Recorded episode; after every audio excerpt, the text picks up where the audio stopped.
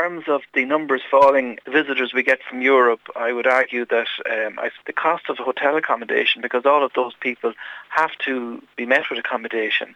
Um, there's a different sector in this. I suppose there's people who, who travel from one end of the country to other people who come from Dublin to holiday down in this region and vice versa. You know, most people will, will say that it is, as it is right now, uh, quite expensive in terms of some of the restaurants and some of the hospitality uh, that we, we use. The increase in minimum wage, the issue around the cost of energy has a huge impact on that. And many restaurateurs will argue that their margins are, are, are quite poor and that they need to keep those prices up or they won't have the margin to stay in business. That coupled with the fact that um, the lack of accommodation has led to this 30%, 37% drop. The, the issue around VAT increase from 9% to 13 has been held back on a number of occasions. I, I would have liked to have seen perhaps maybe a little bit more consultation with the restaurant business, even perhaps to, to look at a new rate, back from 13.5%